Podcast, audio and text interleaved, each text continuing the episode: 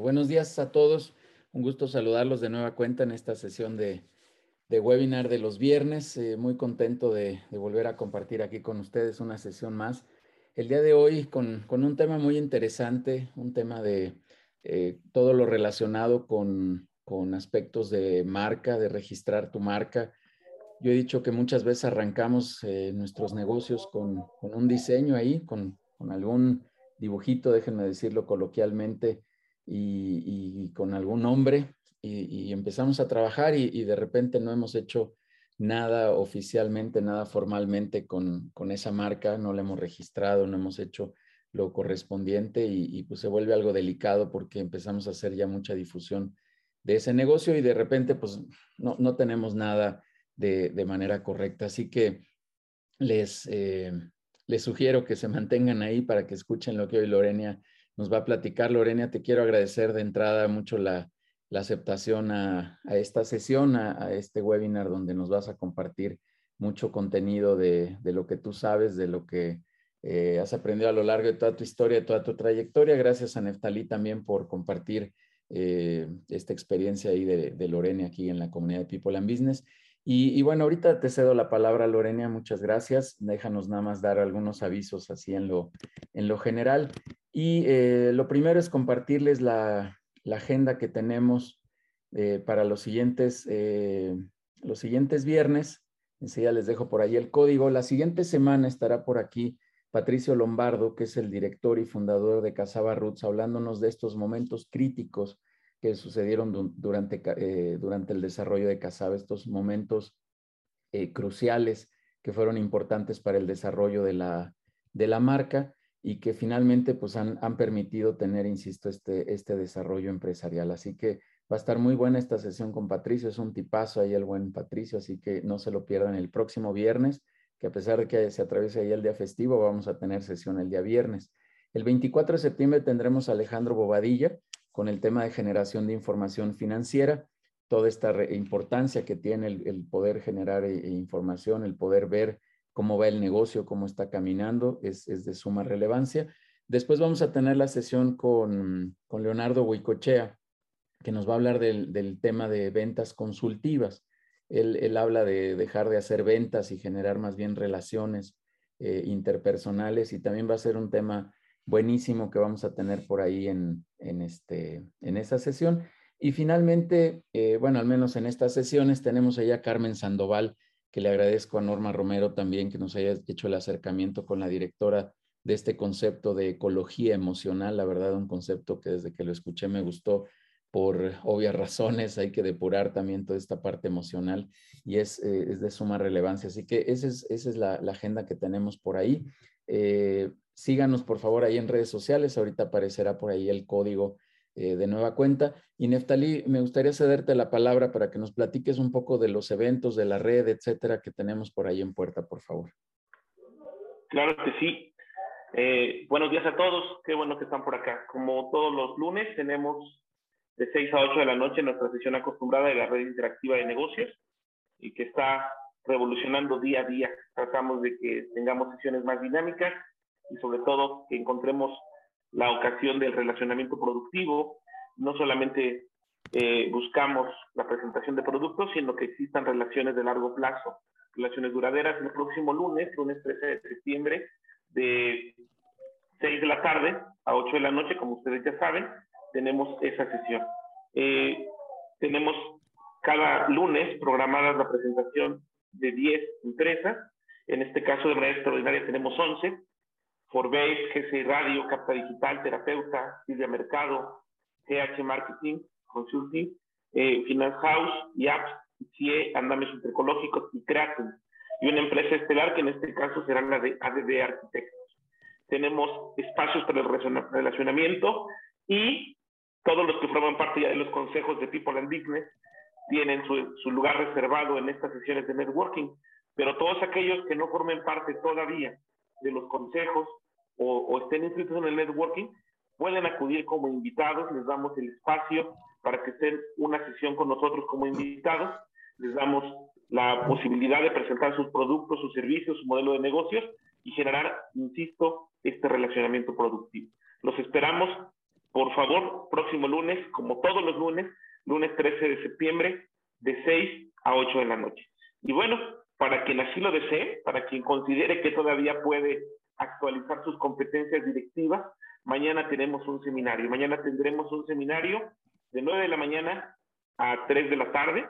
Ya están inscritos varios directores, directivos de, importantes empresas, lo que nos permite, además de todo, tener un muy buen networking, porque son cursos totalmente interactivos. Entonces, mañana, y bueno, como ya lo sabemos, Judiel, a toda la gente de People and Business e incluso la gente que hoy esté aquí en esta sesión con Lorena Espinosa, una, una extraordinaria ponente en temas de propiedad intelectual. Quienes hoy estén aquí y así lo deseen, solo por hoy tendrán un 2 por 1 eh, los, los, esperamos. Eh, habilidades directivas, ser y parecer líder, ser el líder al que tú seguirías. Mañana nos vemos. Muchas gracias, Judiel. Sí, gracias, Neftali. Y también tenemos por ahí la clínica de, de, Elizabeth Cruz, que también la voy, a, voy a proyectar aquí en la pantalla, que es esta sesión de relaciones públicas, aquí está ya en la pantalla. Quiero que crean en mi producto, eh, nos estuvo platicando Elizabeth cómo, cómo poder hacer actividad para poder salir, digamos, de este, de este encierro que muchos tenemos, que, que muchos eh, seguimos conservando y que queremos que conozcan nuestra organización, pero de repente no hacemos lo, lo adecuado en términos de relaciones públicas. Así que ya tenemos ahí una clínica, en breve les llegará por la información ahí vía correo electrónico. Y, este, y bueno, también hay un 2 por 1 ahí para que se inscriban con muchísimo gusto. Ahí está el código para que quien guste escanear y, seguirnos eh, lo, pueda hacer con todo gusto. Déjenme volverlo a, a, poner por acá. Ahí está y con eso cerramos para que escaneen ahí, nos sigan en todas las redes sociales nos sigan en, todos lados, nos puedan escribir un mensaje de manera directa. En fin, ahí está toda la comunicación eh, para, para con People and Business. Muy bien, pues vamos, vamos a arrancar. Eh, no, no demos más vuelta para que Lorena nos, nos pueda presentar eh, el tema que, que, tenemos preparado para hoy. Lorena, nuevamente muchísimas gracias por estar aquí presente. Voy a leer unas cuantas líneas de, tu, de tu experiencia profesional. Ella es abogada con más de 20 años de experiencia en el área de propiedad eh, industrial e intelectual, egresada de la Universidad Nacional Autónoma de México, de la Universidad Panamericana y de la Universidad de Hampshire eh, Franklin Price Law Center. Ha sido catedrática a nivel posgrado en el ITAM, ha colaborado en firmas como Goodrich, Riquelme y Asociados y Baker McKenzie. Actualmente es directora del despacho Servicios Legales de Propiedad Intelectual y proporcionando asesoría legal a empresas mexicanas y extranjeras en esta materia durante muchos años. Sus conferencias incluyen temas como la importancia de proteger la marca del negocio, cómo proteger los secretos industriales de las empresas, eh, la propiedad intelectual en México en foros tales como la Universidad del Valle México, UPIXA, Centro San, eh, perdón, Universidad San Carlos, Secretaría de Hacienda y Crédito Público, Coparmex y en fin muchos foros en los que ella ha participado y es autora de diversos artículos y blogs como La marca notoriamente conocida en México, Los derechos de autor para empresas de capacitación, Protege secretos de tu negocio, El contrato de franquicias y su protección jurídica en México. Lorena, de verdad te quiero agradecer muchísimo. Eres alguien con muchísima experiencia y seguro hoy nos vienes a compartir muchos conceptos. Así que adelante, el, el espacio es tuyo. Vamos a cerrar los micrófonos, preguntas pues ahí como siempre en el chat. Y muchísimas gracias por estar aquí. Lorena, adelante, por favor. Sí, este, muy buenos días y muchas gracias por esta invitación. La verdad es este, pues un honor y encantada de, de poder ser útil en estos conocimientos que son tan importantes para todos nosotros, incluyéndome a mí, y eh, lo hago con mucho gusto. Ojalá que, que, aporte un poquito de, por lo menos de curiosidad, para que eh, empecemos a analizar qué tenemos en nuestras empresas, eh, cuáles son nuestras creaciones que debemos proteger y que son tan valiosas, eh, si no ahorita, a lo largo de, muchos años. Este, miren, em,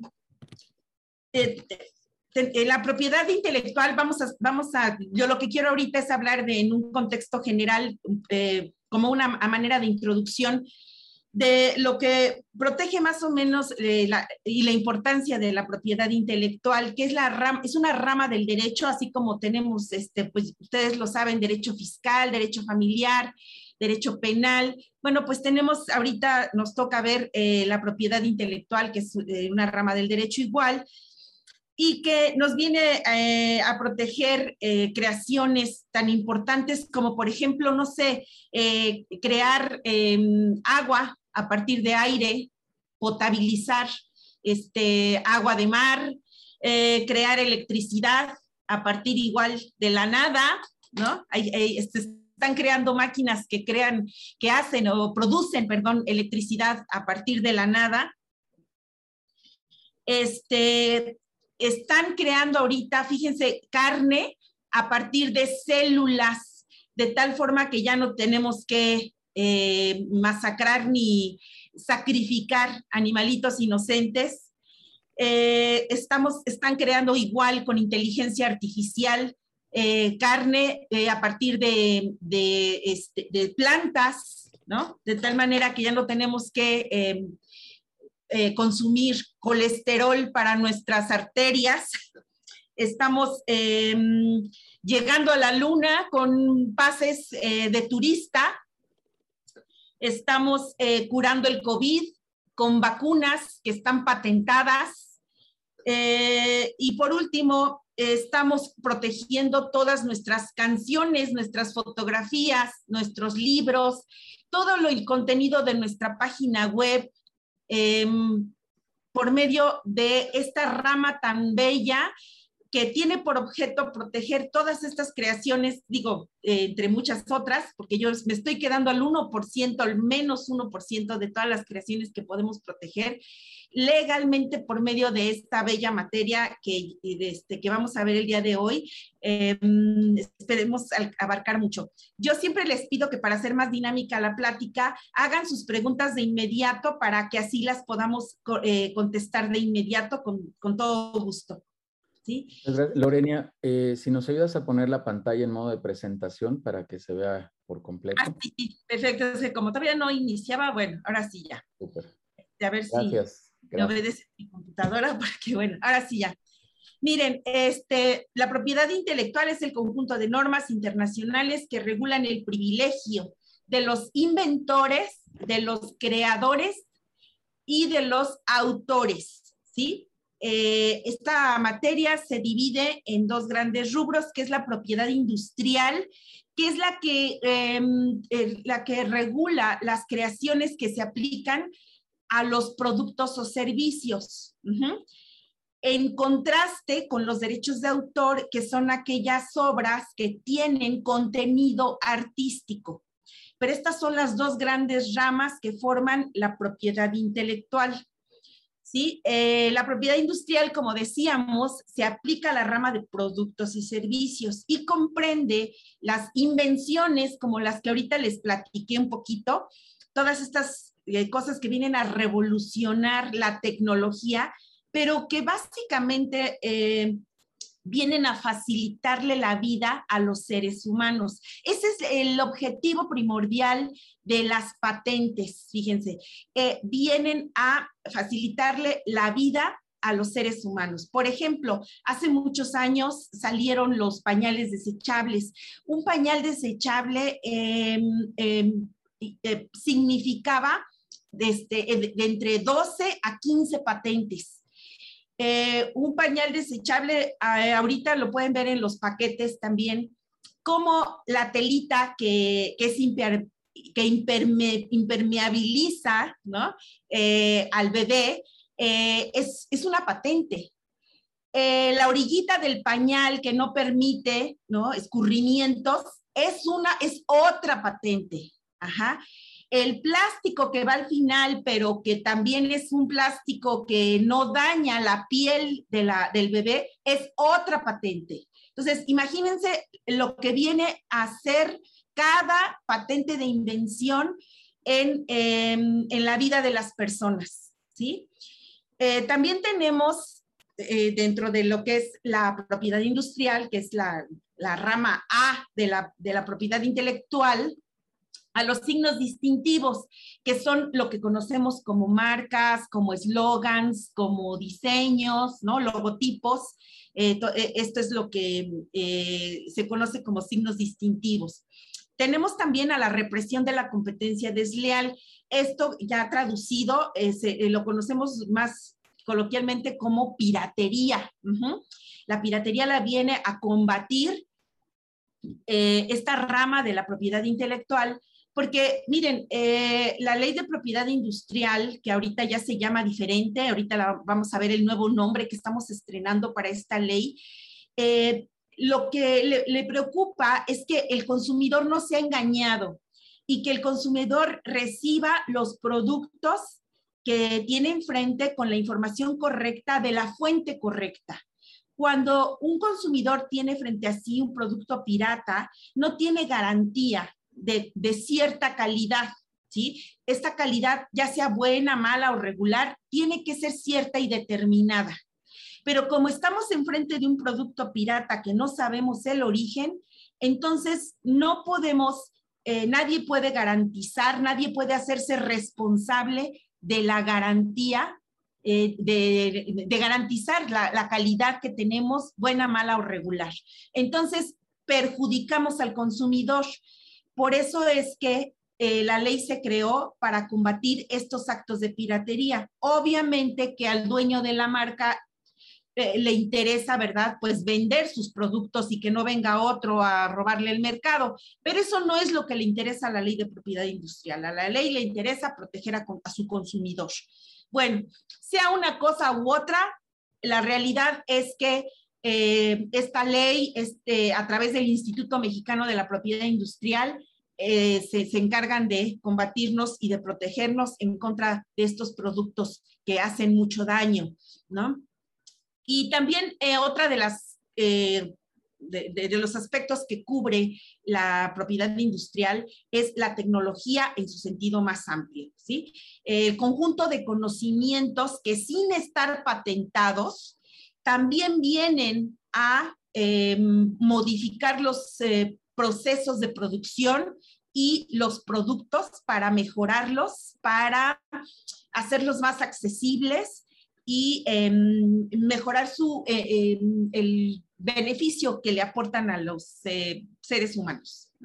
Entonces, bueno, eh, hay otras ramas de la propiedad industrial que ahorita no vamos a ver porque tenemos muy poquito tiempo, pero básicamente esto es lo que, lo que cubre. Miren, aquí está un poquito más explicada la propiedad industrial, aquí están las patentes, los diseños industriales, los modelos de utilidad, la competencia desleal, las marcas, los eslogans, los avisos comerciales, los secretos industriales, que estos son básicos. Eh, eh, fíjense, los secretos industriales pueden ser desde la receta de un pie, puede ser eh, un secreto industrial, puede ser eh, mi campaña que voy a lanzar apenas con mi producto, es un secreto porque nadie la conoce más que yo. Eh, ¿Qué más es un secreto? Bueno, mi lista de clientes, mi nómina, lo que le, le pago a mis trabajadores, a mis colaboradores, todo esto es un secreto industrial o un secreto comercial. Entonces, esto también lo protege la ley y el Instituto de la Propiedad Industrial. Las franquicias, las franquicias son, eh, ustedes saben que son modelos de negocios muy complejos que también eh, los, va a regular esta ley. Bueno, eh, vamos a ver rapidísimo, para pasar rápido al, tema de hoy, que, que, son las marcas, vamos a ver rápido para que les quede claro la diferencia entre una patente y una marca. Y les voy a decir por qué todos los días recibo eh, llamadas de clientes que me dicen, oye, quiero patentar mi marca. Y entonces, bueno, pues esto no, eh, no, no solamente no es posible, sino es algo completamente diferente, ¿no?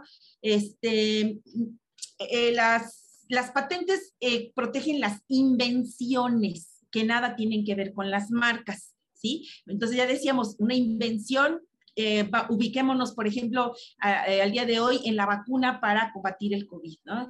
Es una patente de, de una fórmula, ¿sí? Entonces, este, nada tiene que ver con la marca. ¿Cuál sería la diferencia? Bueno, la marca es la, la, la, vacuna se llama Moderna, ¿no?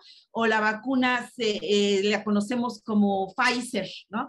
Entonces, Pfizer sería la marca y la patente es la fórmula de la vacuna contra el COVID. Entonces son cosas completamente distintas. Este, miren, aquí tenemos unos ejemplos de patentes de productos. Eh, tenemos eh, ejemplos de patentes de proceso, ¿sí? Que los productos ya existen en la naturaleza, pero sus procesos son muy diferentes y entonces también se patentan. Este, las invenciones tienen que ser nuevas a nivel internacional, tienen que ser resultado de una actividad inventiva. Esto significa que no cualquiera lo pueda hacer, que sean complejas, que sean difíciles, ¿no? Que tengan su chiste, digamos, y, las, y que sean susceptibles de aplicación industrial. Esto es a la rama de productos o servicios. Em, rápidamente, las partes de una patente, bueno, se compone de los antecedentes, de su descripción, de las reivindicaciones, de un resumen y de los dibujos. Mm, eh, en, otro, en, otro, en otra conferencia que podamos este, organizar con mucho gusto, vamos a, eh, podemos entrar a fondo al, al, área de las, de las patentes, de los modelos de utilidad, ¿no? que, son, que son las primas hermanas de las patentes Miren, modelos de utilidad son herramientas que también vienen a ayudarnos en, nuestro día a día. Los diseños industriales que también eh, forman parte, eh, son primos hermanos chiquitos de las patentes, que son dibujos, los dibujos industriales y los modelos industriales. Estos son los dibujos industriales y los modelos industriales. El modelo es la forma, ¿sí? Por ejemplo, una licuadora está eh, protegida legalmente por un modelo industrial, de tal forma que eh, Oster no puede hacer los mismos, eh, la misma forma de una licuadora que, que, fabrica Philips, por ejemplo, ¿no? porque el modelo ya está protegido. Y ahora sí, pasamos al tema de hoy, que son las marcas. Miren, ¿Perdón? Lorena, es que ya hay una pregunta por acá rapidísimo ah, antes de que cambies de tema. Nos dice Héctor Jaramillo, ¿debemos proteger el nombre comercial de la empresa y el logo? ¿Y cuánto dura una patente de producto, en especial un software? Bueno, el software o programa de cómputo eh, se protege por medio del derecho de autor. No es patente, es un derecho de autor este, eh, la protección dura toda la vida del autor, más 100 años después de su muerte, ¿sí? Em, ahorita también, si nos da tiempo, podemos platicar un poquito de derechos de autor, pero eh, esto es en relación al programa de cómputo o software o aplicación, que este, ya ahorita estamos en la era de las aplicaciones también, entonces, bueno, todo esto se protege por medio del derecho de autor, que es motivo o tema de otra charla, porque este, pues ahorita con trabajo nos va a dar tiempo de ver las marcas, pero con mucho gusto podemos este, platicar otro día de, los derechos de autor. Ok, y también nos pregunta si debemos proteger el nombre comercial de la empresa y el logo. Ah, bueno, este es el tema de hoy precisamente. Entonces, ahorita lo vamos a ir aclarando, pero de todas maneras voy a tomar nota para, para ir contestando esa pregunta el, nombre de la empresa, ¿verdad? Gracias. Y, una última, Lorenia, eh, el nombre, Alejandro Casas nos pregunta, ¿el nombre de la empresa o marca está protegido internacionalmente, internacional? También lo vamos a ver ahorita. Este, no está protegido, nada, nada se, nada se protege em, internacionalmente más que los derechos de autor, ¿sí? Este, ni las patentes, ni las marcas se protegen internacionalmente eh, por el hecho de protegerlas en, algún, en un solo país. ¿sí? Tenemos que ir país por país eh, o en la, la, única que sí es un poquito más fácil es en la Comunidad Económica Europea. Ahí sí pudiéramos ser, em, simplificar el trámite en los 28 países, antes eran 29 países en la comunidad, eh, con la salida del Reino Unido, bueno, pues ya nada más son 28 países, pero es un poquito más fácil el trámite, pero aún así, ahorita vamos a ver eh, cómo, cómo se registran las marcas de forma eh, internacional. Bueno, esto, esto no opera de manera automática, a eso me refiero. Bueno, las marcas, las marcas, miren, es todo signo perceptible por los sentidos. Y este, de, eh, aquí tenemos ejemplos de marcas de producto y de, y de, y de, servicio, ¿sí? Las marcas de producto se colocan directamente en la etiqueta del producto. Las marcas del servicio van colocadas en la tienda, en el establecimiento, en la, eh, con vista a la calle. Ajá, estas son las marcas de servicio. Pero también tenemos servicios que solamente se prestan por internet. Entonces, estas, bueno, van en la página web, la marca va en la página web y entonces distinguimos el servicio de qué se trata. Aquí tenemos más ejemplos de marcas de producto y de servicio. En la parte de arriba tenemos marcas de productos que van pegados al producto mismo. En la parte de abajo tenemos las marcas de servicio, ¿sí? Entretenimiento para niños, pintorería y servicios para los automóviles. Em, esto es bien importante, fíjense, porque hay veces que llegan personas y me dicen, yo quiero registrar una marca para vender vestidos. Y entonces mi, la clase que me corresponde es la clase 25 de vestidos. Y entonces eh, mi pregunta es, a ver, ¿vas a hacer vestidos o, vestuario en general y tu etiqueta de tu marca va a ir pegada al vestido, al vestuario, al pantalón. No, no, no, no. Yo voy a tener una tienda en donde voy a vender eh, vestuario, pero de diferentes marcas. Ah, bueno, entonces no te corresponde la clase 25. Lo que te corresponde es la clase 35 de servicios, porque tú vas a dar el servicio de allegarle al público consumidor diferentes marcas de vestuario.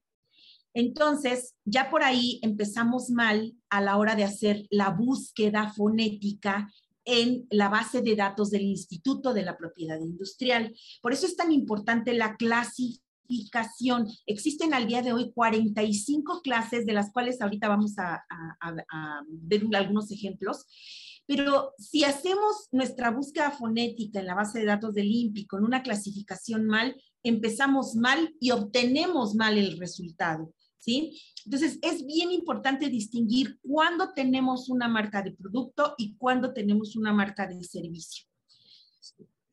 También existen varias clases de marcas, bastantes. Ya al día de hoy existen muchas. Ahorita van a ver este, las marcas tan, tan bellas que salieron a nivel, estas sí salieron a nivel internacional, pero bueno, las nominativas, que son las marcas que se componen únicamente de palabra, las inominadas, que tienen un logotipo, como este de Nike, que este está, está registrado solito y acompañado con la marca Nike, ¿sí?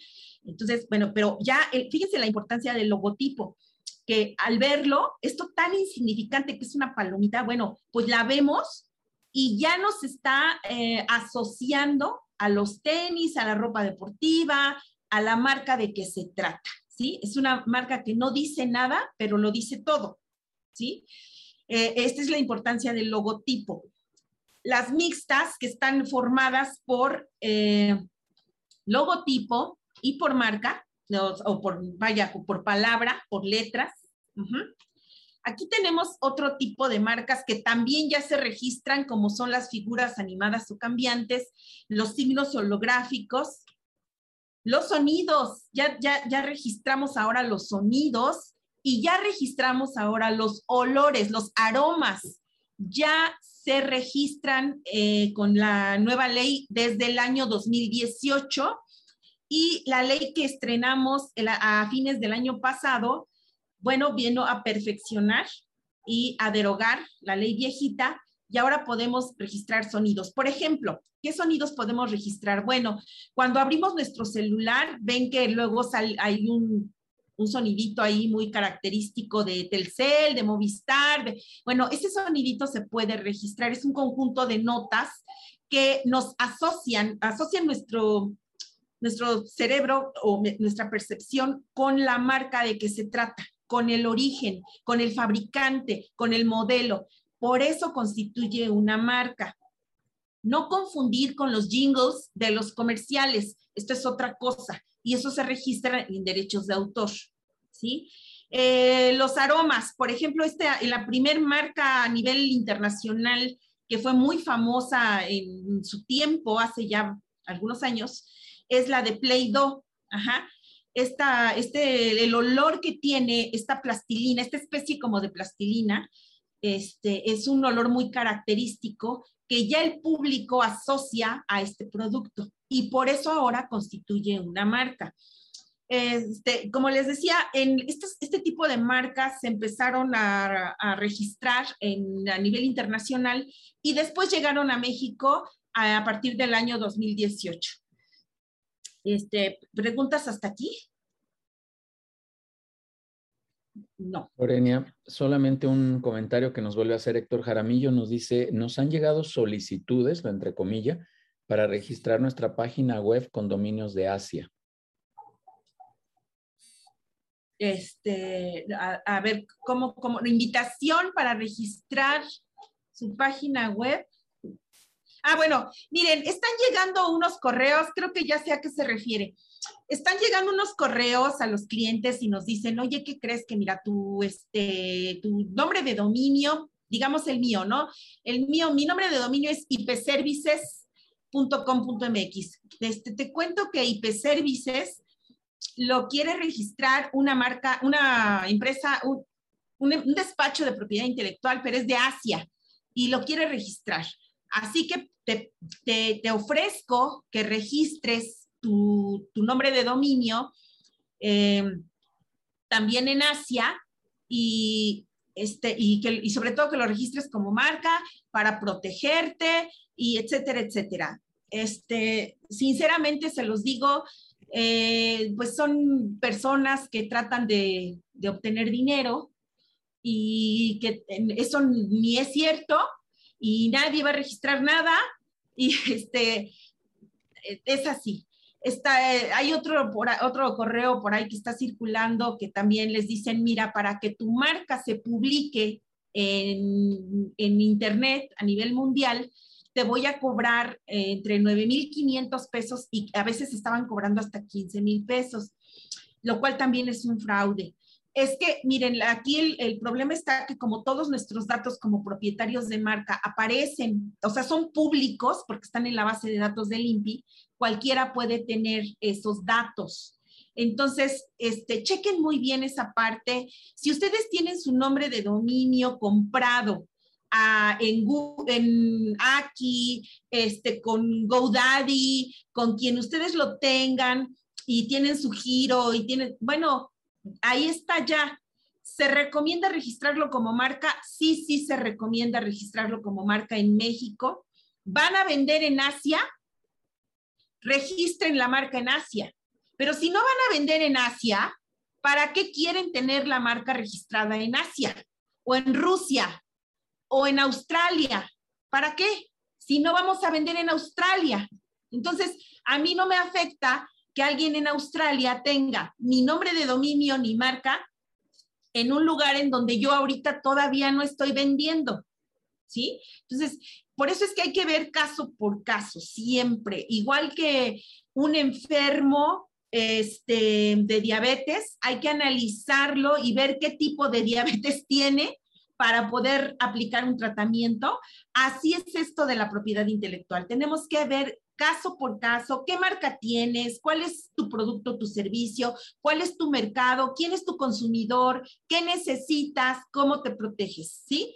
Este, nosotros habíamos, eh, nosotros desde desde el principio, este, eh, habíamos ofrecido toda la asesoría eh, gratuita y nosotros de veras ofrecemos eso con mucho gusto, la asesoría gratuita caso por caso para dar un diagnóstico de lo que ustedes realmente necesitan, en qué deben gastar, porque cada registro, cada protección es un gasto muy fuerte. No solamente de lo que cobra el INPI, que, que cobra, porque todo lo cobra, el INPI todo cobra. Y todos los INPIs de todo el mundo cobran mucho. Entonces, aparte, eh, lo que, el que hace el trámite, pues también les va a cobrar. Y un registro extranjero es o en dólares o en euros. Entonces, para que ustedes no gasten, necesitan un diagnóstico adecuado. ¿En qué deben invertir su dinero? Este, yo la verdad los invito a que si no es con nosotros, lo hagan directamente con las autoridades como INPI, como Indautor, como la Secretaría de Economía, para que realmente obtengan una asesoría em, exacta a lo que ustedes necesitan. Sí, ¿alguna otra pregunta? Eh, Lorena, sí hay, hay, una última y si quieres seguimos. Marco Antonio Zaragoza nos dice, cada elemento debe ser registrado por separado, logo, nombre, sonido, olores. ¿Cada elemento representa un proceso individual? Ah, bueno, sí, esta es una muy buena pregunta. Miren, yo lo que aconsejo es que al principio, cuando estamos iniciando con nuestros negocios, este, registremos todo junto para ahorrar, ¿sí? Entonces registramos marca, registramos este, el logotipo e incluso metemos el eslogan, ¿no? En eh, todo por un mismo precio, las tres cosas en un solo registro. Este, y em, ya que nos otorguen el registro eh, y nos vamos capitalizando, vamos avanzando en el negocio y vamos creciendo, entonces sí, vamos a tener que registrar las tres cosas aparte, por seguridad legal. Porque les, ahorita mm, les voy a decir, porque hay veces que la gente, de verdad, eh, no tenemos que ser tan famosos como Coca-Cola, como McDonald's, para que nos copien nuestras marcas. A veces somos pequeñitos y apenas salimos en Facebook y ya nos están copiando las marcas, porque a la gente les gusta nuestra creatividad, nuestro logo, nuestra palabra y, no, y, la, empiezan a copiar. Entonces, por eso es tan importante registrar las tres cosas em, de forma separada para tener mayor protección legal y entonces poder reclamar y decirle a ese tercero este, que está copiando indebidamente y decirle, oye, yo tengo mi registro, deja de usar lo que estás usando porque estás violando mis derechos. Y si no lo haces, voy a ejercer acciones legales en tu contra. Entonces, eh, al principio, ya decíamos, tres cosas en un solo registro para ahorrar vamos avanzando, nos vamos capitalizando y entonces sí registramos cada cosa por separado, ¿sí? Para mayor protección legal. Adelante. Este, sí, clases de ah, en este, tenemos otra clase de, de, marca que fíjense, este es un vestido del producto. Este vestido del producto que son que está formado por la forma, los colores, su construcción, los uniformes, los muebles, los pisos, elementos de imagen, tamaño, diseño, etiqueta, todo este conjunto de cosas que caracterizan un producto o un servicio, también ya se puede registrar. En el pasado este registro no existía.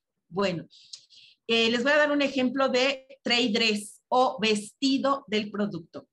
Miren, eh, eh, si se fijan aquí, entre uno y otro producto, no, las marcas no tienen nada que ver, no se parecen, pero las características que tiene el empaque de colores, por ejemplo, en el caso del Splenda, fíjense muy bien que hay, un café, ah, o sea, una taza de café, perdón, una, una taza de café. Hay unas letras que son de color azul marino.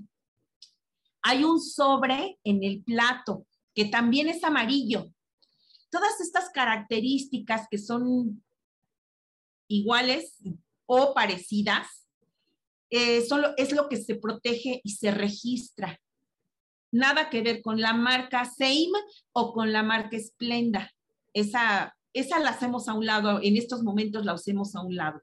Pero toda la cajita con esas características, eso es lo que vamos a registrar como vestido del producto.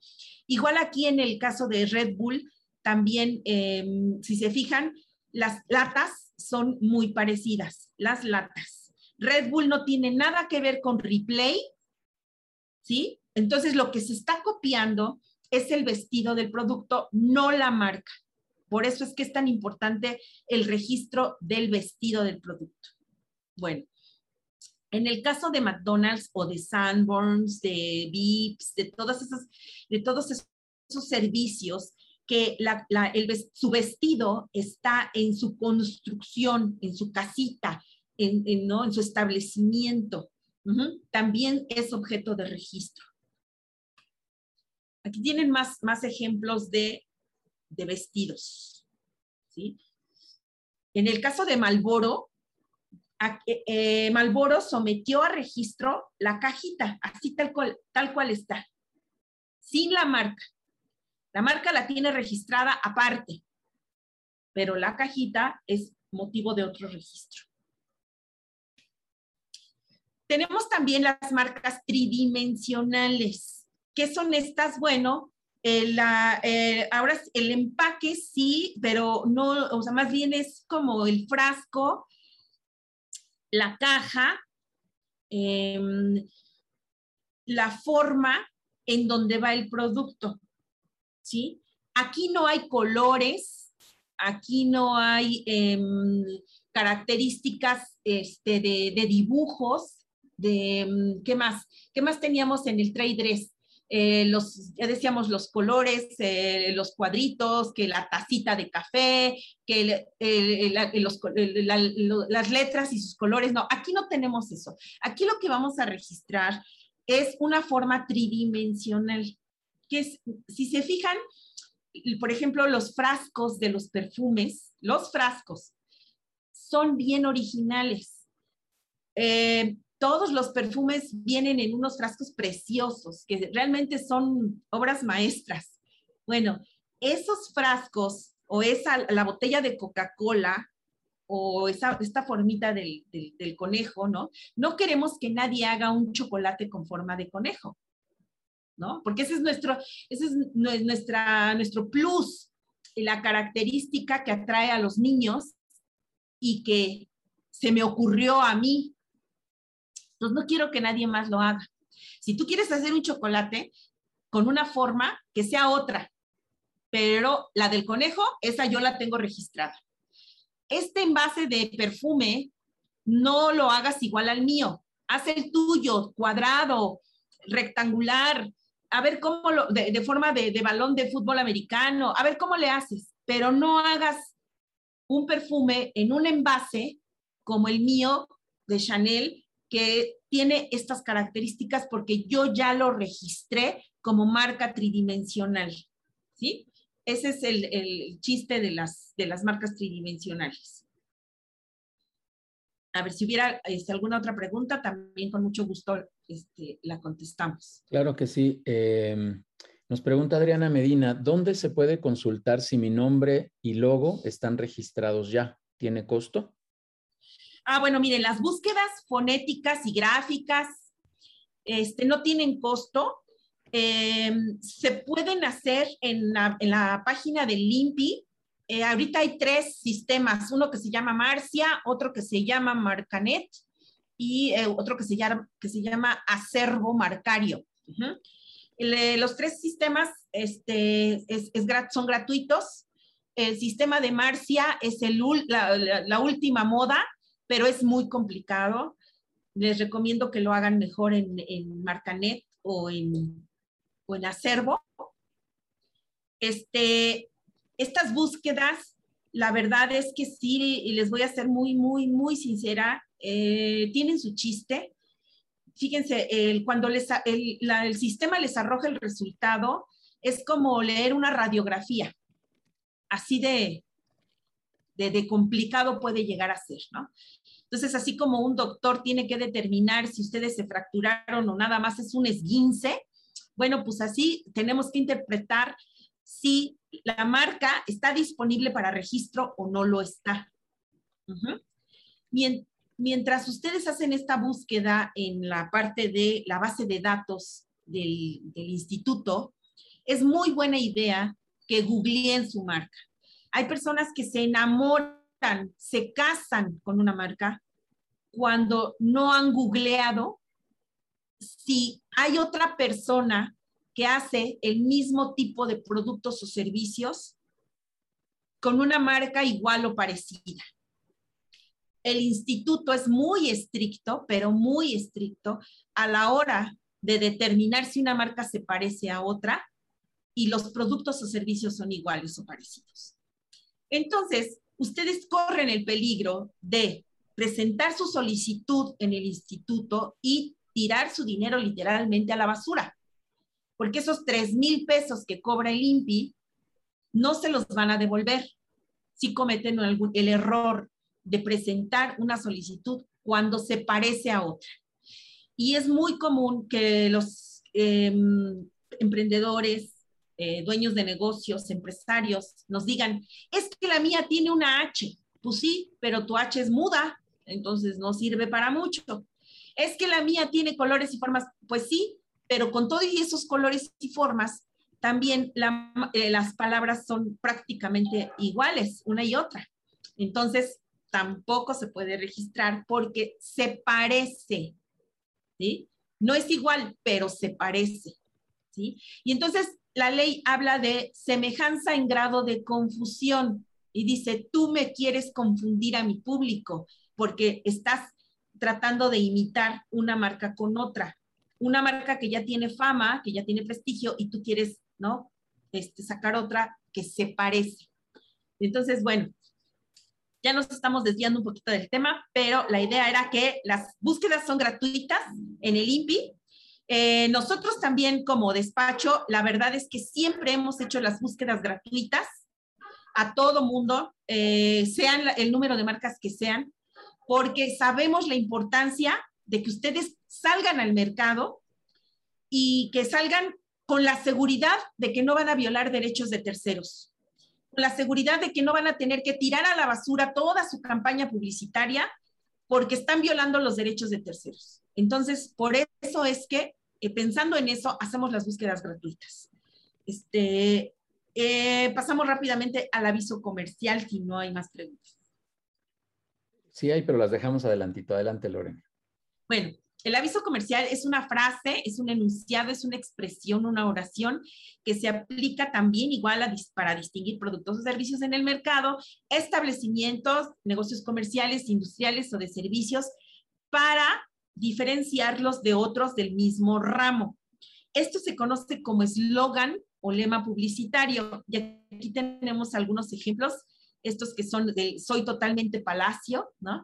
En la que no puedes comer solo una, el Just Do It, y este que este no, no se me hace muy conocido, pero bueno, eh, nos pareció interesante que no eres tú cuando tienes hambre, ¿no?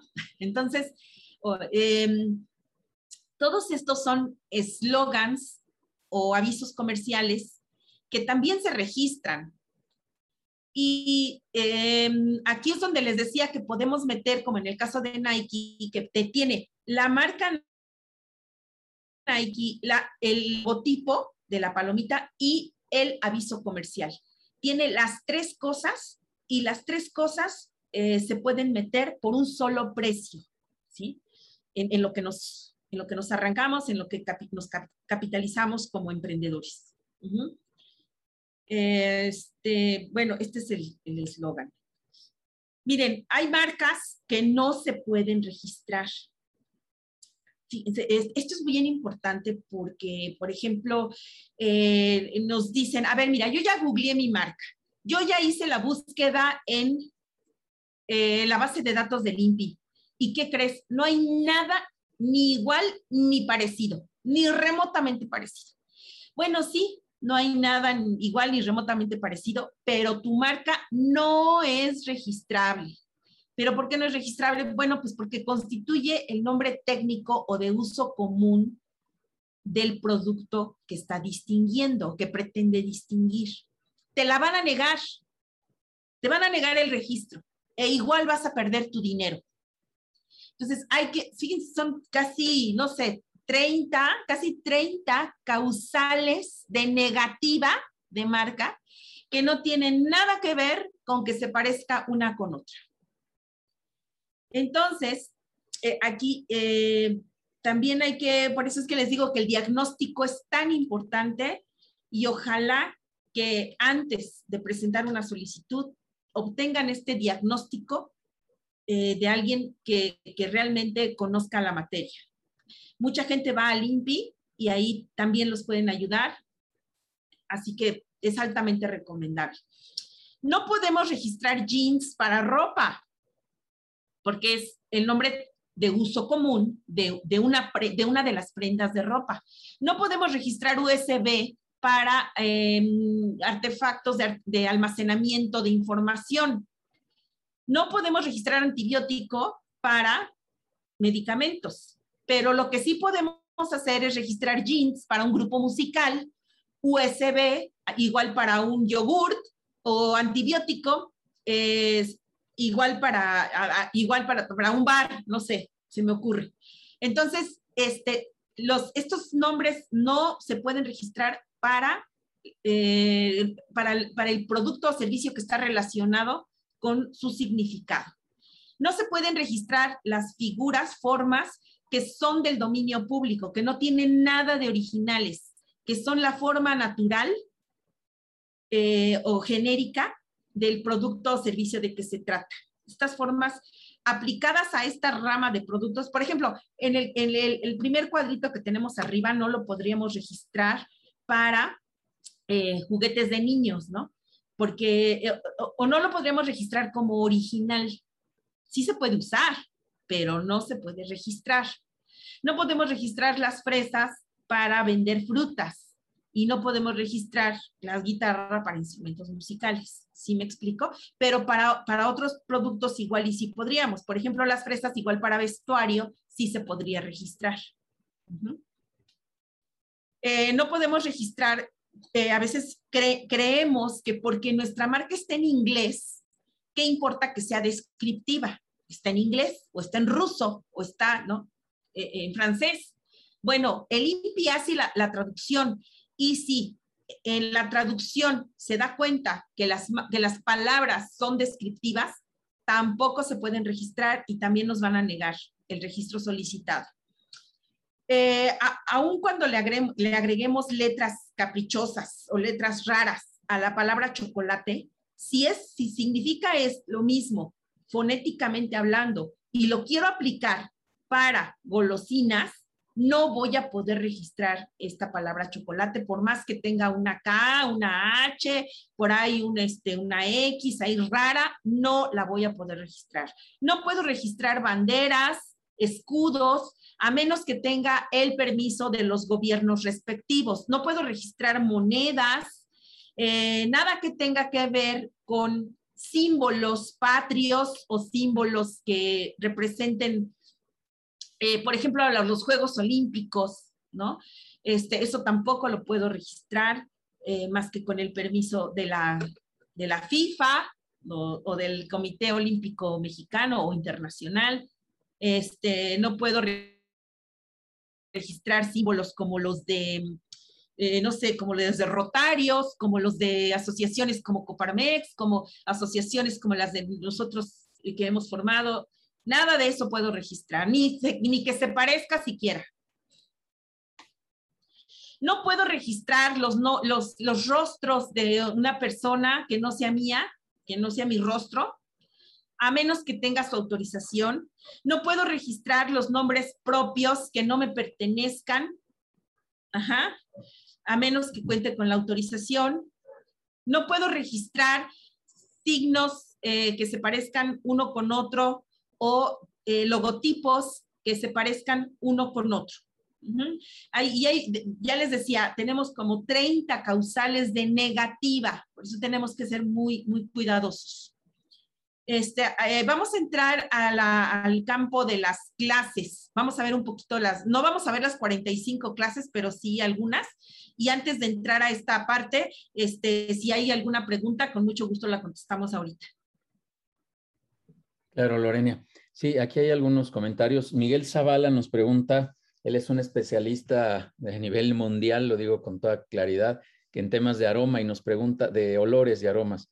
¿Se puede registrar un aroma asociado a una marca o se puede registrar un aroma de manera aislada? Este, sí, eh, miren, los aromas se registran, sí, asociados a una marca, sí, porque ya, ya, entendemos que la marca va eh, eh, asociada a su vez a un producto o servicio. Sí, pero también se puede registrar el aroma eh, asociado directamente al producto o servicio. ¿Sí? Digamos que yo entro a Sandburns, ¿no? Y siempre que yo entro a Sandburns, me voy a encontrar con un aroma característico.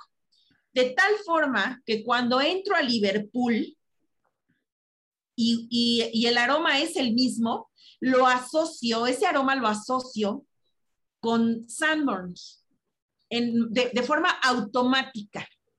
Si esto pasa, ese aroma ya logró su cometido. ¿Cuál es el cometido de un aroma? Que, se, que, que, ese aroma se asocie directamente con un producto o un servicio en particular, ¿sí? Y entonces eh, ya puede constituir una marca, porque ya lo asociamos con ese producto o servicio o esa marca, ¿sí? Entonces, la respuesta, bueno, pues es. Perfecto. Selene Urbano nos dice, ¿es más conveniente hacer registro de una marca como persona física o moral? Ah, bueno, eso depende. ¿Quién va a facturar? Aquí hay varias, varios aspectos que tenemos que tener muy claros. ¿Quién va a facturar el producto o servicio? Esa es una. E, eso lo tenemos que tomar en cuenta. Otra, cosa que, podemos este, tomar en cuenta es qué tan confiable es mi sociedad. Eh, la sociedad, acuérdense, pues es como un matrimonio, ¿no? Los matrimonios hay divorcios. Entonces, igual también, es, es más, tan sencillo. Hay veces que estamos este, casados por bienes mancomunados o por bienes separados. Y si yo registro una marca y estoy casada por bienes mancomunados, esa marca, que es una propiedad, acuérdense, por eso se llama propiedad intelectual, porque se rige por los mismos principios o muy parecidos, casi, ¿no? Muy parecidos, a una casa, a, una, a un automóvil, a todos los bienes que forman ¿no? el patrimonio de un matrimonio. Entonces, y, pasa lo mismo con una sociedad. Tengo que pensar todo eso. Eh, ¿De verdad vamos a permanecer unidos hasta que la muerte nos separe?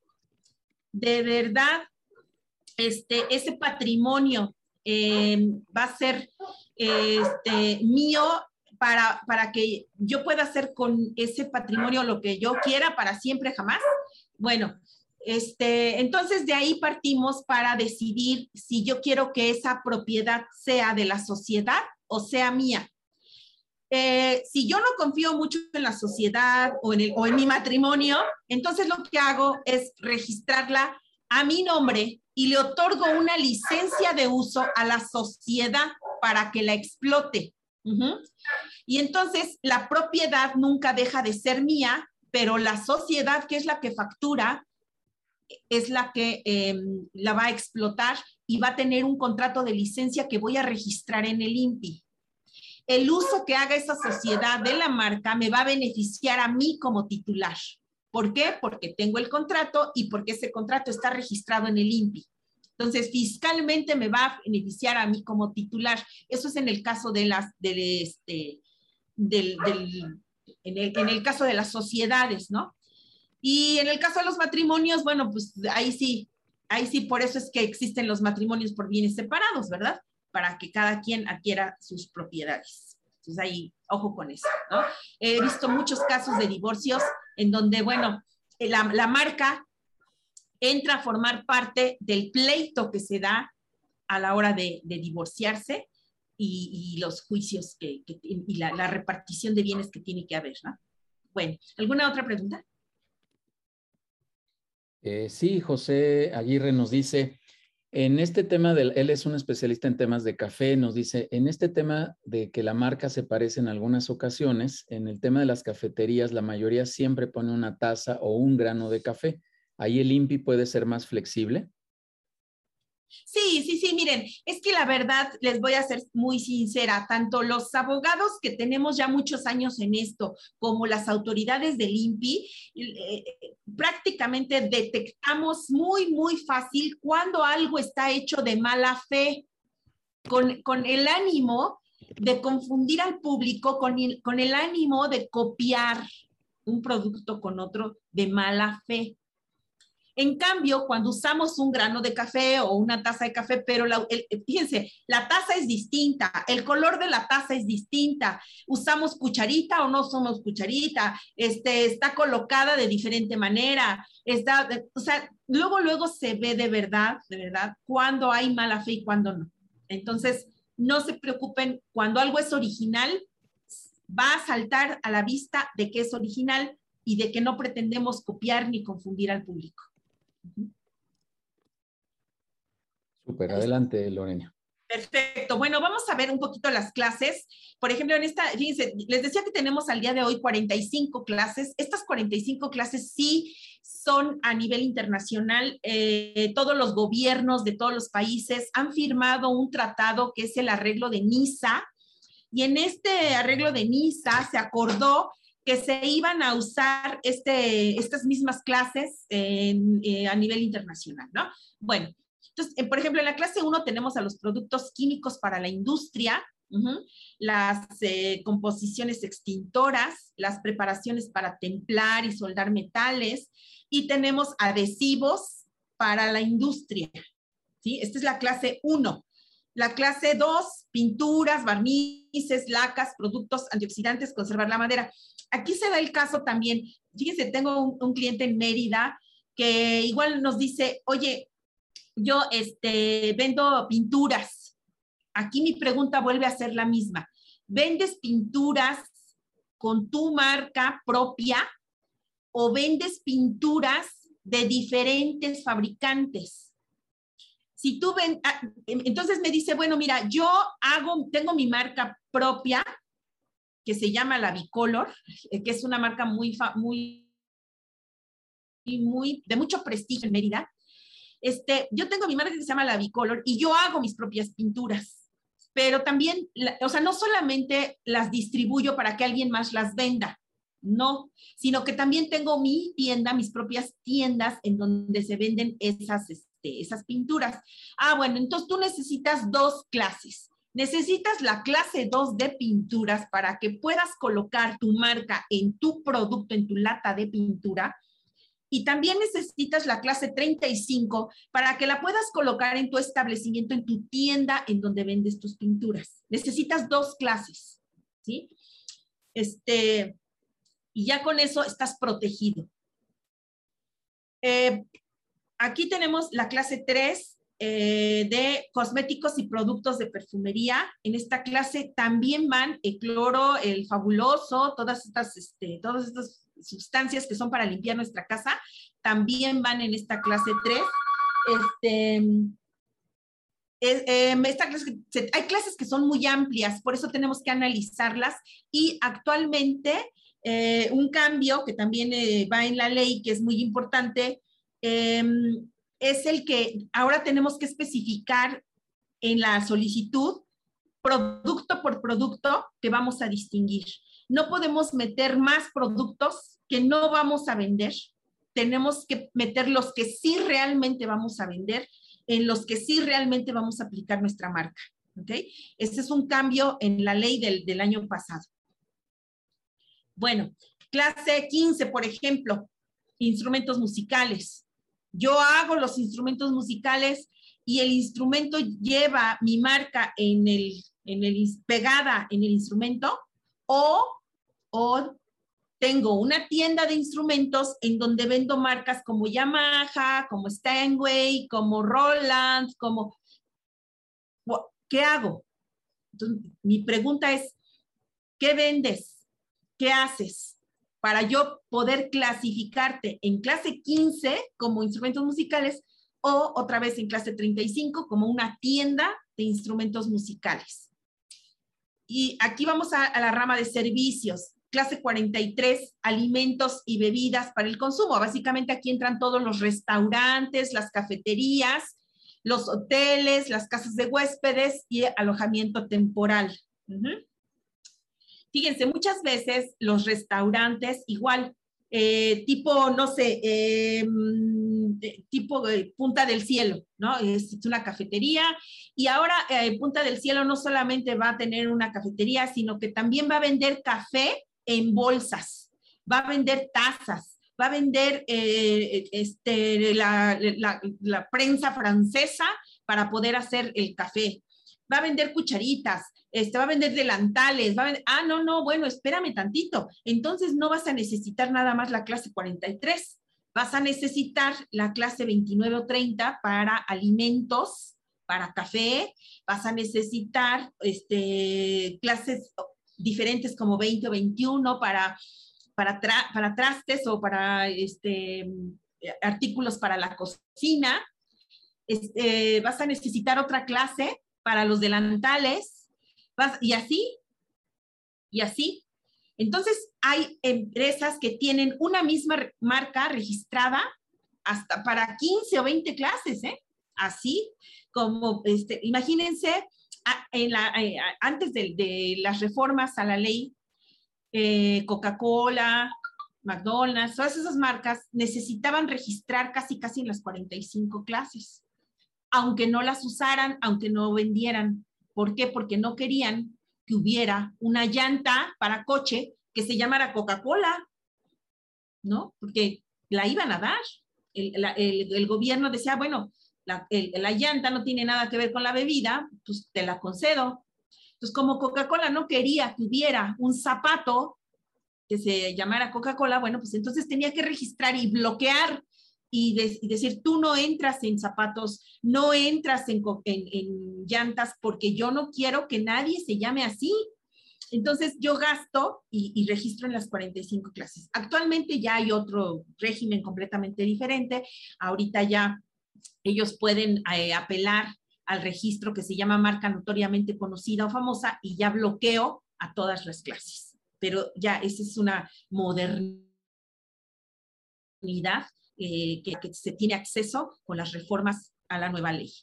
Bueno, aquí tenemos la clase 44 para servicios médicos, veterinarios, cuidados de higiene y belleza para personas y animales.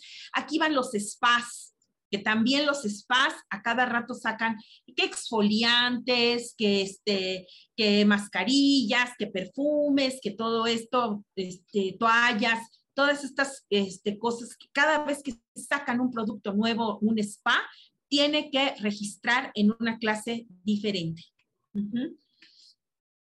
Miren, por ejemplo, cuando, eh, este es el caso que yo les decía, cuando hay, la clase es tan diferente, la marca puede ser idéntica. ¿sí? Mac para maquillaje y Mac para computadoras, no tenemos ningún problema, ¿sí? Pero, ¿qué pasa aquí a la hora de analizar estas dos marcas? Son idénticas. Mac y Mac es idéntico, no es parecido, es idéntico, al menos las palabras. Pero, ¿qué pasó aquí? Eh, ¿Ustedes ven la mala fe de un productor contra otro? Yo, ahora yo les pregunto, ¿ven la mala fe? ven el ánimo de confundir al público, ven el ánimo de aprovecharse de la fama de uno para eh, beneficiarse del otro? Bueno, no. La respuesta es no. Aquí la idea no fue aprovecharse uno con otro, ¿verdad? Aquí este, yo creo que las marcas son originales, incluso esta Mac eh, de maquillajes es de origen canadiense, y la Mac de computadoras eh, tiene eh, más que ver con, con, una eh, idea original, ¿no? De tal forma que las dos pueden sustituir en el, pueden subsistir en el mercado sin confundir al consumidor y sin que nadie considere una parecida a la otra, ¿no? O nadie, más bien nadie se confunda en el momento en que una quiere invadir el mercado de la otra, digamos que a Max se le ocurriera, bueno, pues como tengo, tiene tanto éxito mi marca de maquillajes, ahora voy a sacar una tablet para que tú puedas este, consultar tus colores que te, favorecen eh, en las sombras, ¿no? Para los ojos, y voy a sacar una tablet que te determine el, el color y, pues, se, va a tener, se va a tener que llamar Mac. Ahí, en ese momento, Mac Computadoras pega el grito y dice, no, yo me opongo a que saques una tablet que, que con marca Mac. ¿Qué, ¿Qué te pasa, verdad? Ahora sí vas a invadir mi mercado y ahora sí no te lo permito. Entonces, Entonces ahí tendría que haber o un arreglo, una licencia, dinero por ahí que, que, que, que, convenciera uno al otro, ¿no? Que le conviniera un negocio al otro. Sí, ¿alguna pregunta? Sí, Fernanda nos hace, Fernanda Hernández nos hace dos preguntas, te hago una por una. Eh, en caso de que alguien copia nuestra marca, ¿cuál es el proceso a seguir? ¿Cuánto tiempo se lleva? ¿Cuánto cuesta?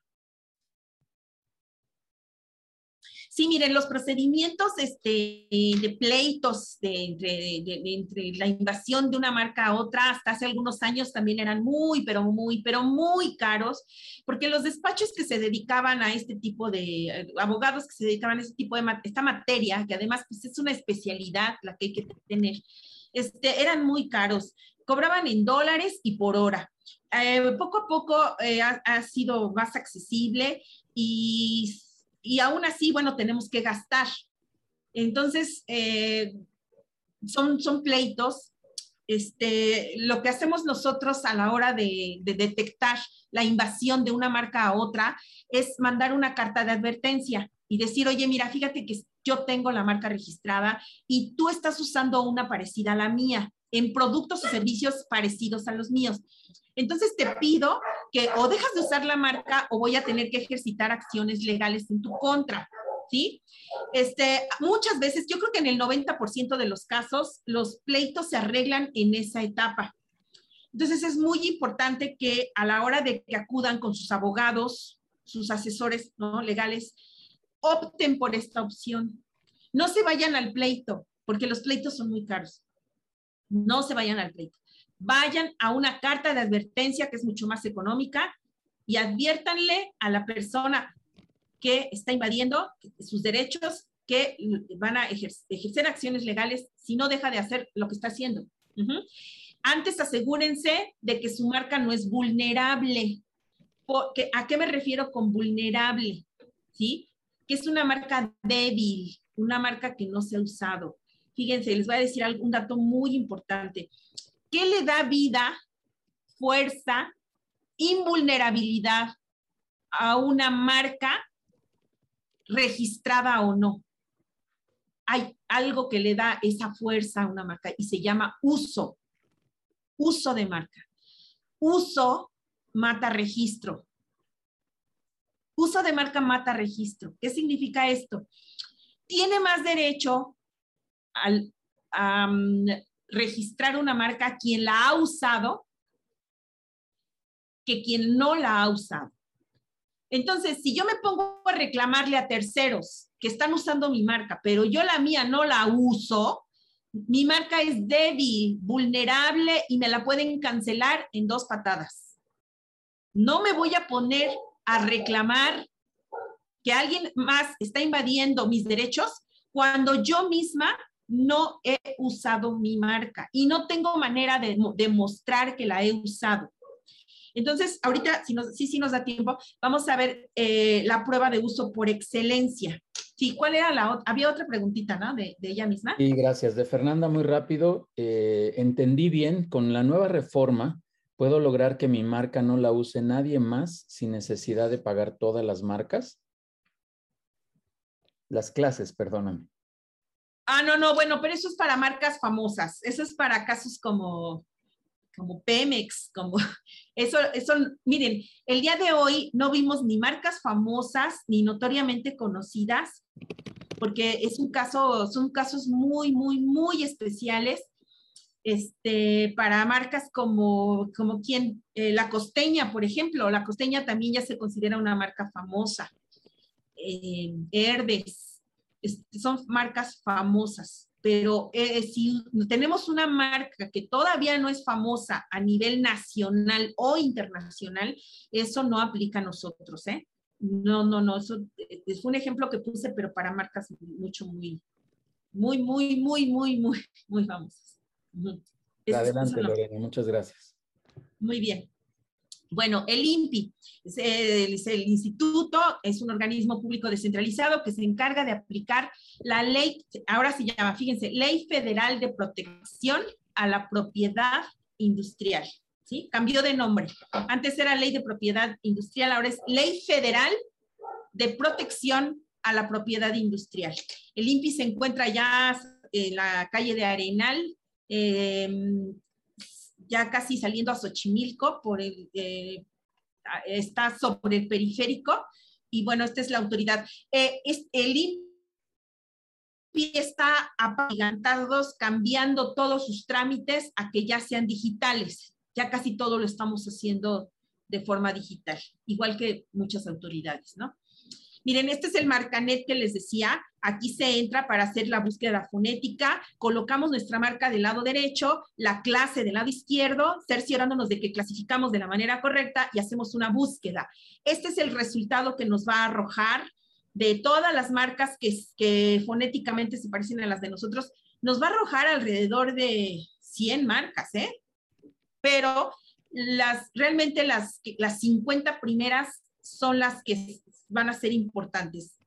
Ahora, para hacer una búsqueda de la manera correcta, tenemos que darle clic a esta parte de los números que están subrayados, no sé si, alcanzan a ver, este, este, donde dice expediente, esta parte está subrayada, el número.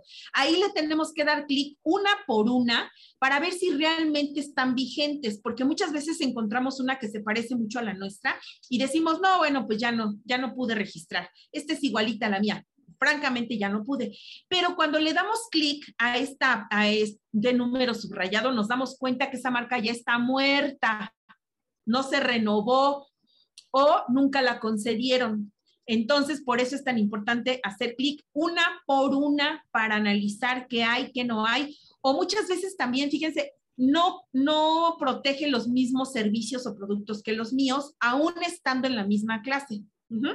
Entonces, por eso es tan importante analizar una por una. ¿Cuáles son los requisitos para el registro? Bueno, pues la marca, cómo se usará, si tiene un logotipo a color, hay que presentar ese logotipo a color. Miren, muchas veces nos dicen, este, es, es cierto que si yo uso, yo registro en blanco y negro, ya después la puedo usar con los colores que yo quiera. Bueno, esto mm, es cierto y no es cierto. De todas maneras, hay que usar la marca tal como la voy a hay que, más bien, hay que voy a, voy a registrar la marca tal como la voy a usar, ¿sí? Tal como la concebí. Ese es, eso es lo mejor. Si la concebí a colores, la registro a colores. Y después puedo variar los colores. Sí, sí lo puedo hacer. Eh, la lista de productos o servicios que se pretenden distinguir, ya decíamos que ahora debemos ser muy específicos, nombre y domicilio exacto del solicitante de la marca y el RFC para que el recibo con el que voy a pagar sea deducible de impuestos. La fecha de primer uso en México, si es que tengo, si es que ya la he usado, fíjense, tengo, tengo un cliente que duró 20 años usando su marca y nunca la, no la había registrado.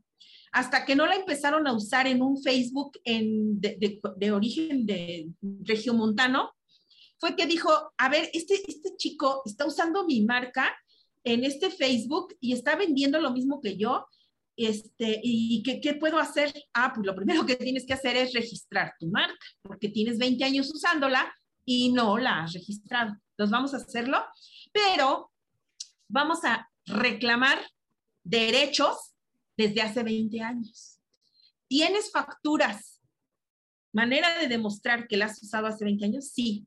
¿No tiraste tus facturas porque nada más se guardan cinco? No, yo no las tiré. Ahí las tengo, todas. Ah, perfecto. Entonces podemos reclamar uso y derechos desde retroactivamente hasta hace 20 años. Y, logramos hacerlo. Es un caso especial, pero se logró. Bueno, eh, si no la he usado, no importa, no importa, solamente digo, no la he usado, apenas, apenas este, estoy eh, adoptándola, ¿no? Para mis productos. Entonces, puedo poner, no la he usado dirección exacta de donde se prestan los servicios o se venden los productos en caso de que la haya usado y el pago al Instituto de la Propiedad Industrial, que son 2.814 pesos al día de hoy. Eso si lo hago el trámite digital. Si lo hago eh, presencial, pago 3.400 pesos. O sea que digitalmente me ahorro más de 400 pesos. Esta es la solicitud de marca que se tiene que llenar, es un poco compleja. Cualquier error que cometa en la solicitud me puede costar el, la negativa, me puede costar el dinero que pagué. Hay que tener mucho cuidado. Eh, aquí están los, los precios, 2.814. En caso de que el instituto me gire un oficio, para contestar tengo que pagar 378 pesos y la emisión del título no tiene costo. Eh, aquí está el título del registro de marca, que viene, si se fijan, trae el logo a color, trae los productos o servicios, trae mi clase, trae quién es el dueño, trae la fecha de concesión, trae la fecha de presentación, todos estos datos, este es el acta de nacimiento del registro de marca de qué se trata. Actualmente los títulos ya son digitales y me los entregan en PDF. Eh, esta es la, manera por excelencia de cómo puedo usar, cómo debo, cómo debo usar mi marca. ¿Cómo la debo usar? Bueno, la debo colocar en mi factura a color, si la tengo a color, la debo usar, pero también la debo asociar los productos o servicios que estoy vendiendo en la parte de descripción, los debo asociar con la marca en la factura. Esto es un, esto es un documento que vale oro, porque con esto yo compruebo el uso de mi marca. Ahora, con las reformas a la ley, estoy obligada a demostrar o a manifestar bajo protesta de decir verdad que estoy usando mi marca a los tres años de haberla obtenido, bueno, el registro. A los tres años de haber obtenido el registro, estoy obligado por ley a manifestar bajo protesta que sí estoy usando mi marca de la manera correcta. ¿eh? Si yo no lo hago, mi marca muere o el registro de mi marca muere y tengo que volver a solicitarlo. Em, uso de la leyenda marca registrada, en cuanto me conceden el registro, hay que poner el uso de, eh, hay que usar este, la R eh, en el, al lado de la, de la marca. Esto es muy importante. Eh, aquí está un poquito lo que platicábamos de registro internacional. En la comunidad económica sí se puede como que hacer una sola solicitud.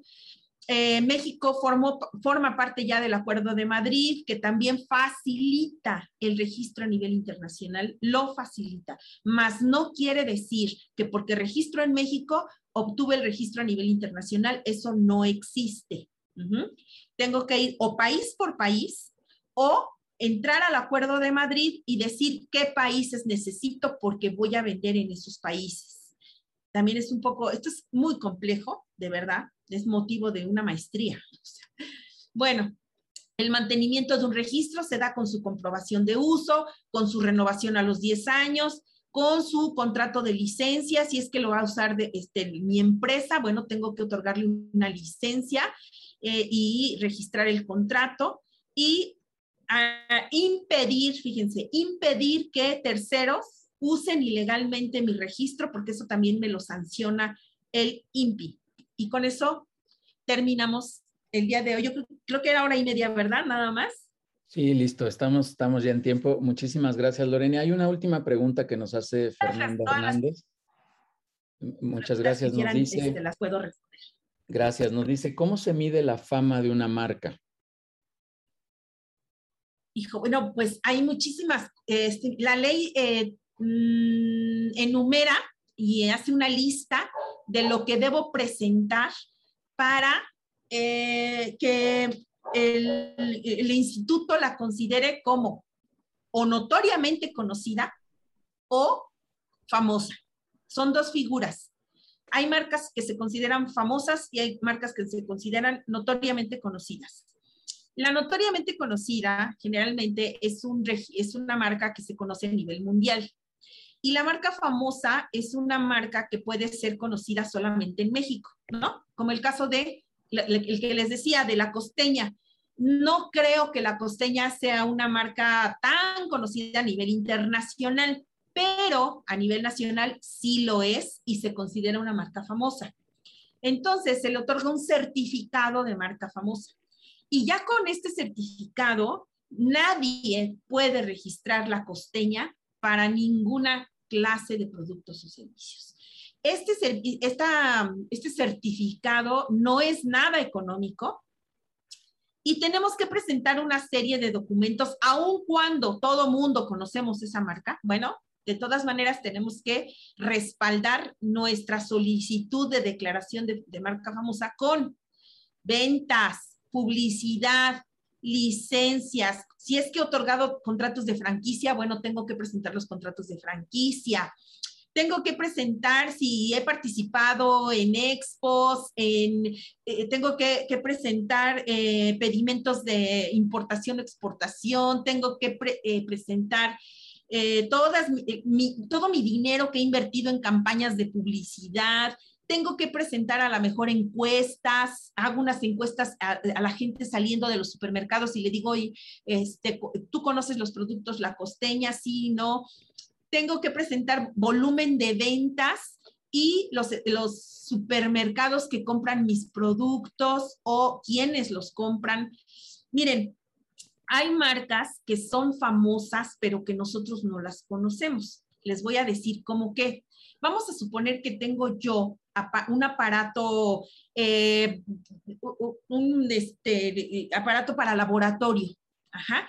En el ámbito de los laboratorios, este, científicos y tecnológicos, ese aparato es muy famoso, pero no es famoso para el público en general, porque el público en general difícilmente entra a un laboratorio.